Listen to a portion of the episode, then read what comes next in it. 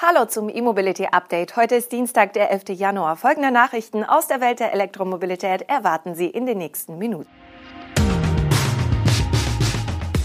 Mercedes baut E-Antriebe künftig selbst. Chevrolet stellt Silverado EV vor. Tesla erhält weitere Vorabgenehmigungen. TOC zeigt Limousinenstudie und Indigo präsentiert vanartiges Elektroauto.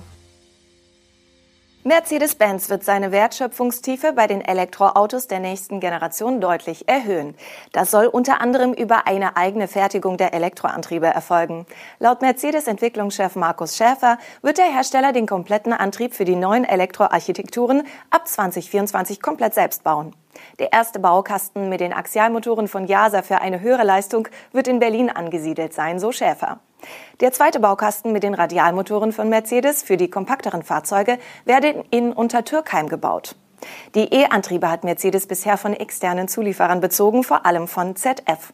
Zur Begründung für den Strategiewechsel führt Schäfer aber nicht die Auslastung der eigenen Werke an.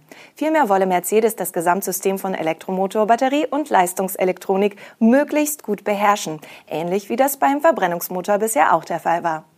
Ob auch Inverter in Eigenregie produziert werden, sei dagegen noch nicht entschieden. Unterdessen hat Mercedes-Benz auch die Verkaufsdaten für das Vorjahr veröffentlicht. Insgesamt wurden rund 227.500 Elektroautos und Plug-in-Hybride ausgeliefert, fast 70 Prozent mehr als im Vorjahr. Die Mehrheit der E-Fahrzeuge waren dabei jedoch Plug-in-Hybride. Inklusive Smart und Mercedes-Benz Vans wurden nur rund 99.300 batterieelektrische Fahrzeuge ausgeliefert. Dem stehen rund 128.000 Teilzeitstromer gegenüber. Sein eigenes Elektroziel hat Mercedes damit übrigens verfehlt. Der Absatzanteil der elektrifizierten Autos lag 2021 bei rund 9,5 Prozent. Damit konnte der Hersteller im Bereich der Plug-in-Hybride und Elektroautos zwar gegenüber 2020 um rund zwei Prozentpunkte zulegen, angepeilt waren für 2021 aber 13 Prozent. Über alle Antriebsarten hinweg hat Mercedes-Benz 2021 insgesamt 2,09 Millionen Pkw ausgeliefert. Die US-Marke Chevrolet hat vor wenigen Tagen den Silverado EV präsentiert. Der vollelektrische Pickup-Truck kommt allerdings erst 2023 auf den Markt. Die Preise sollen immerhin bei unter 40.000 Dollar beginnen. Der Silverado EV basiert auf der Ultium-Plattform von General Motors, auf der mit dem Hammer EV bereits ein großes Pickup-Modell basiert. Beide Fahrzeuge werden im GM-Werk in Detroit gebaut. Geplant sind für den Silverado EV zunächst zwei Varianten. Die RST First Edition mit 495 kW Leistung und ein flottenorientiertes Modell mit 375 kW Antrieb namens Worktruck. Ein elektrischer Allradantrieb ist Standard. Zur Anzahl der Motoren macht Chevrolet noch keine Angaben. Zur Batterie des Silverado EV gibt GM bisher nur an, dass sie über bis zu 24 Module verfügt. Das bedeutet eine Maximalkonfiguration von 200 Kilowattstunden. Denn für die großen Pickups werden zwei 100 Kilowattstunden Packs aus zwölf Modulen übereinander gestapelt. Angesichts dieser Batteriegröße überraschen auch bis zu 640 Kilometer Reichweite bei so einem großen Fahrzeug kaum. Auch die maximale DC-Ladeleistung von 350 kW passt für den Silverado EV ins Bild. Wie andere E-Pickups auch verfügt der Silverado EV über die Möglichkeit, externe Geräte mit Strom zu versorgen. Tesla hat vom Brandenburgischen Landesamt für Umwelt eine weitere Vorabgenehmigung für die Testproduktion in Grünheide erhalten. Die abschließende Genehmigung für das gesamte Projekt steht weiterhin aus. Tesla darf nach den ersten 250 Model Y aus einer vorangegangenen Vorabgenehmigung laut dem neuen Dokument nochmals 2000 Model Y in Grünheide bauen. Konkret darf jeder der 13 Werkzeugsätze im Presswerk jeweils 2000 Teile fertigen. Diese Teile dürfen dann im Karosseriebau zusammengefügt werden, in der Lackiererei lackiert werden und auch die Endmontage durchlaufen. Verkauft werden dürfen diese Fahrzeuge aus dem Leistungstest aber nicht.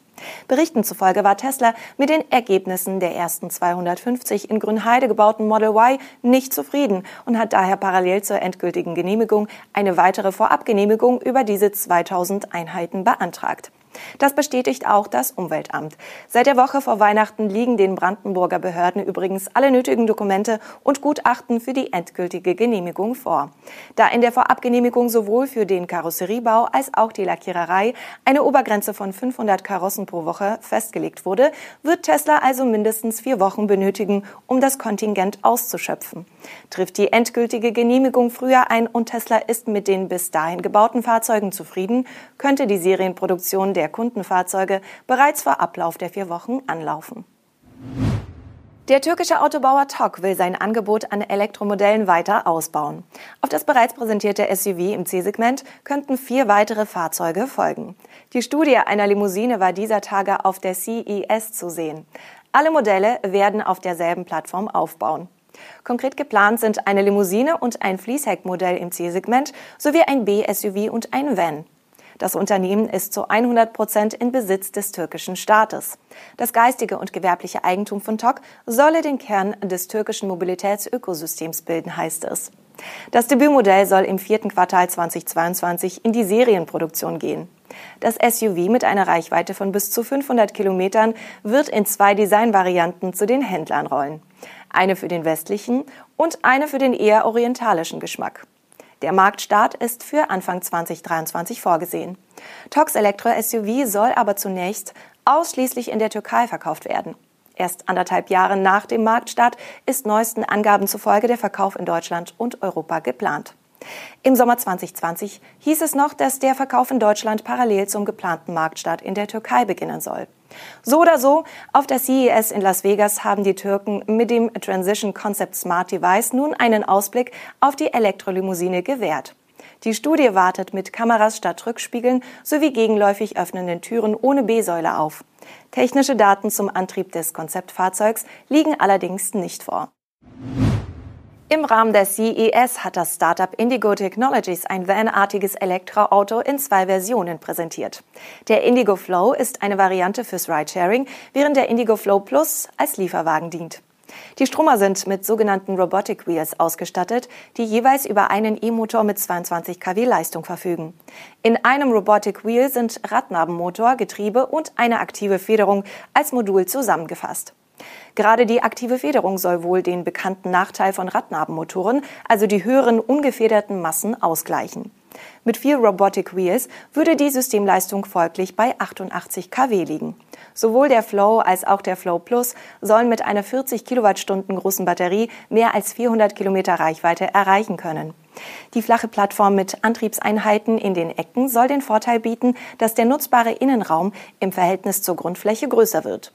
Die Überhänge fallen kurz aus, da die Räder in den Ecken des Fahrzeugs platziert sind. Hinzu kommt, der Fahrerplatz ist bei den Indigo-Modellen mittig angeordnet. Der Fußraum des Fahrers befindet sich also dort, wo sonst ein zentraler Achsmotor sitzen würde. Da dieser Bauraum dank der Radnabenmotoren frei ist, kann der Fahrer weiter vorne sitzen, was hinten mehr Platz für Fahrgäste oder Ladung ergibt. Das war das E-Mobility Update am heutigen Dienstag. Wir danken fürs Zuschauen und Zuhören und sind morgen wieder mit den News und Highlights der Elektromobilität für Sie auf Sendung.